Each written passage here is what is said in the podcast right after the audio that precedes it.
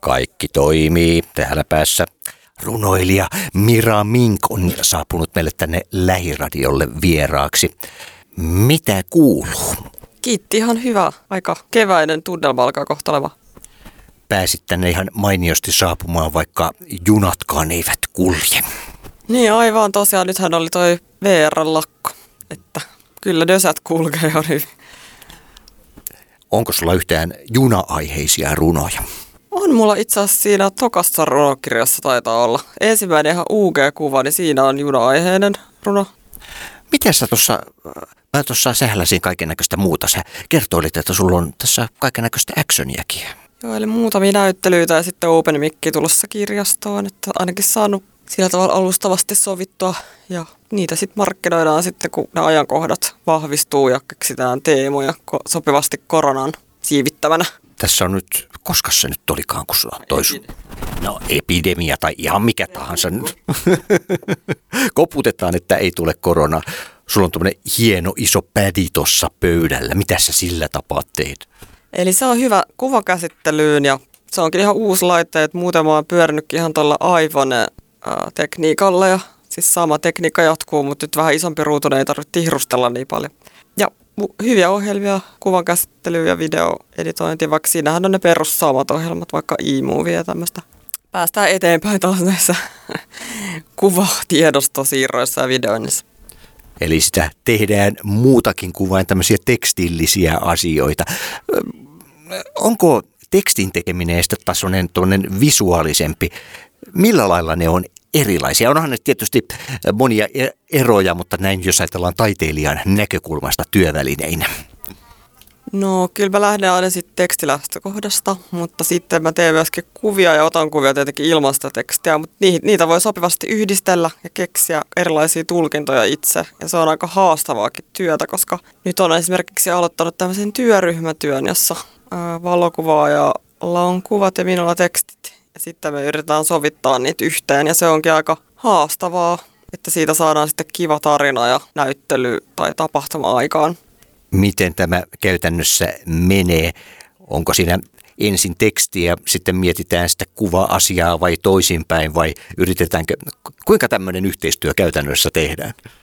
Se alkaa ainakin siitä, että mä oon julkaissut kaksi kirjaa tuossa koronaepidemian aikana viime vuonna ja sitten Toinen näistä on nyt lähteenä, tai siis siitä otetaan nämä tekstit ja sitten valokuvaajalla on kuvat. Ja sitten me ollaan yhteis, yhteen, yhdessä niitä katsottu ja aloitettu se projekti ja edetään vaihe vaiheelta niin, että sitten meillä on se parikymmentä kuvaa ja tekstiä valittuna. Että se on mielenkiintoista ja etänä voi hyvin tehdä sitä, sitä työtä ja hyvin se menee. Parikymmentä kuvaa kun jää jäljelle. Paljonko niitä sitten alkujaan on, kun ruvetaan raakkaamaan suunnilleen?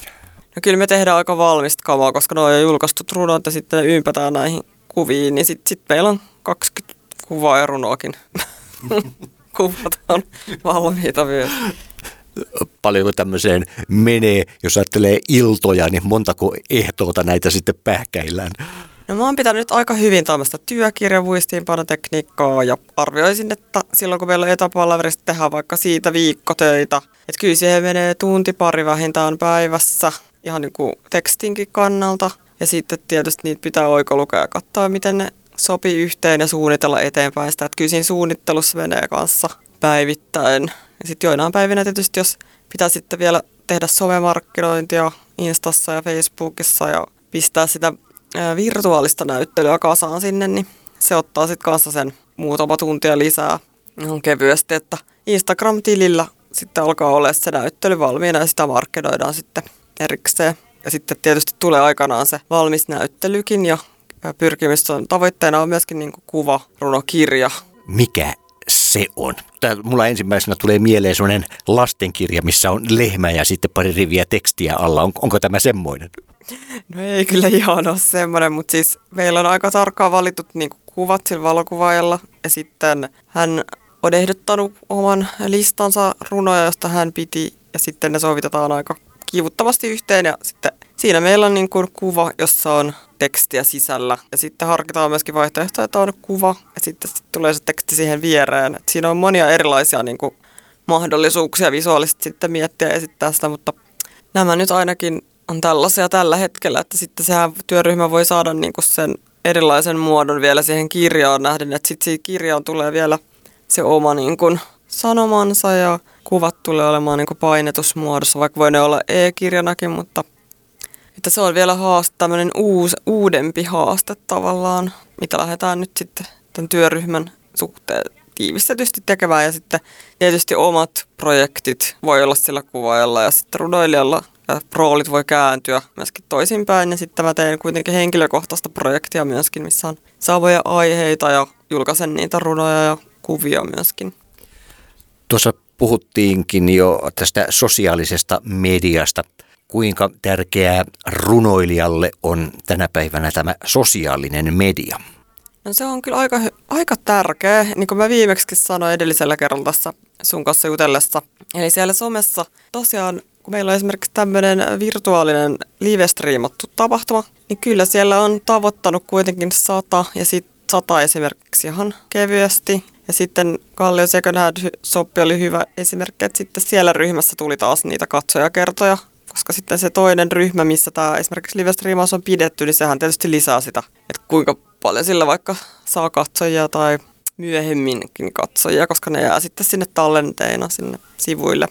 Että on sillä aika iso merkitys ja sitten tämmöisiä kulttuurivirtuaalitapahtumia, missä mä oon viime vuonna ollut. Esimerkiksi siellä oli Arabian katuju-festivaalit virtuaalisesti, sitten oli keväällä Kalliokukki, siellä meillä oli kaksi esitystä ja nekin saa aika paljon katsojia. Ja sitten meillä oli yhdessä ne oli linkitettynä niin kuin muun muassa Kalevalaisten naisten liiton Facebook-ryhmään. Ja sitten että siinä on jonkin verran työtä kyllä, kun niitä kutsuja ja ylläpitäjiä sinne lisäilee, mutta toisaalta kyllä siitä hyötyjä saa sitten se, että Suomen markkinointi aikaiseksi. Ja tavallaan se hyödyt sitten nykyaikaisesti itse siitä aika paljonkin, koska sitten siellä sä voit luoda niin samalla tavalla teoksen ja sitten analysoida niitä ja kehittää työtä eteenpäin, kun ne on kerran ainakin esitetty, esimerkiksi runokirjarunot.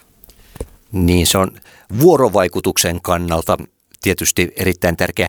Tuleeko palautetta missä määrin, jos verrataan esimerkiksi ennen tätä varsinaista tämmöistä someaikailua, että onko se luonut tämmöistä vuorovaikutusta, palautetta ja tällaista jo, jollakin tavoin?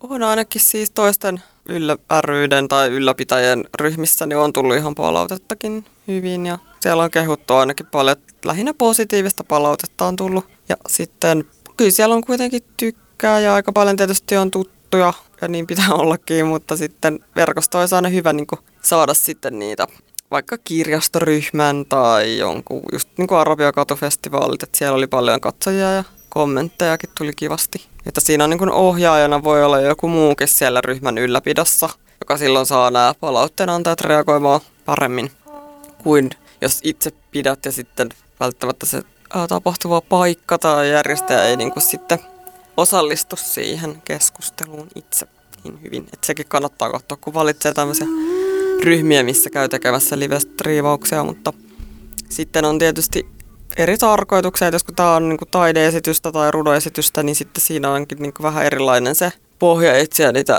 ryhmiä. Että tämmöinen nyt, jos joku kuuntelee, niin sitten voi kyllä ehdottaa ryhmää, johon me tultaisiin live-streamin kanssa keväällä. Että esimerkiksi kirjamyymälään on tulossa Järvenpään suomalaisessa on tulossa yksi tämmöinen tapahtuma ja että voisi ihan linkittäytyä muihinkin paikallisiin, vaikka Keski-Uusimaan alueella kuin kirjastoihin. Ja no, Kallion alueella tietysti tai Helsingissä otetaan kutsuja vastaan tai ehdotuksia. Eli maantieteellisesti periaatteessa mikään ei ole mahdotonta. No ei, että kyllä me esitään englanniksi kohta ihan sujuvasti, että meillä on vähän treeniä ollut käynnissä tässä. Ja kuvarunoja onkin jo englanniksi jonkun verran niitä tekstejä tullut ja mutta voimme esiintyä myös ulkomaiselle yleisölle kansainvälisesti. Tai pistää niitä live sinne. Tai mä voin ainakin. Miten näiden englanninkielisten tekstien kanssa, onko ne alkujaan olleet englanninkielisiä? Onko niitä käännetty vai onko nämä täysin itsenäisiä teoksia, riippumattomia näistä suomenkielisistä? No se on aika vaikea itse asiassa haastavaa aina sanoa, että onko vai ei. Että mun, mä taidan mennä vähän sille inspiraatioiden, miltä se kuulostaa mukaan, että minkä niin kun on hyvä. Se voi olla silleen niin kuin tilanne, aika ja paikkakohtainen myöskin. Että jos se menee vaikka johonkin kirjaan se teksti tai sitten johonkin kuvaan tai sitten videoon, niin silloin siinä voi tulla niinku sellainen erilainen se tarkoitus.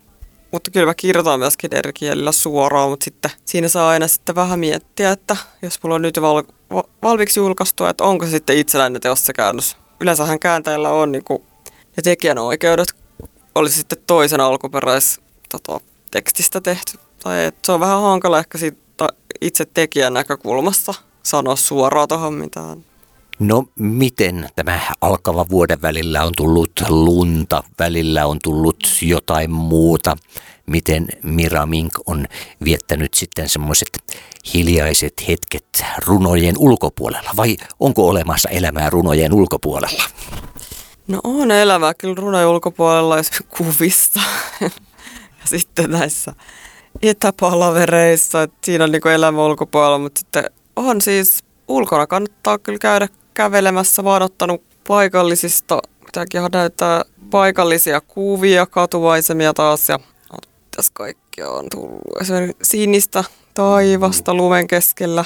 Kollaase on pääasiassa tässä metsää. Mitkä ovat sinun mielikuvauskohteitasi? Ja mielikuvauskohteet on varmaan se inspiraatio, mutta nyt mä oon ottanut aika paljon maisemia ja katu, niin kun se on ilmeisesti aika tyypillistä. Ja sitten tota, no, vaikka espressopannusta, arjen tilanteet, nehän on hirveän kivoja. Tai sitten teen opetusta varten kurssikuvan ja ruokakuvat. Ne on aivan. Lohimisokeittoa teen yksi päivä tai jotain sinne päin taimalaispohjalla, niin siitä piti sitten lohileipä. Oi ei, nälkä tulee tästä. Kuvaan myös ravintolan ruoka-annoksia. Nyt koneita. koneita?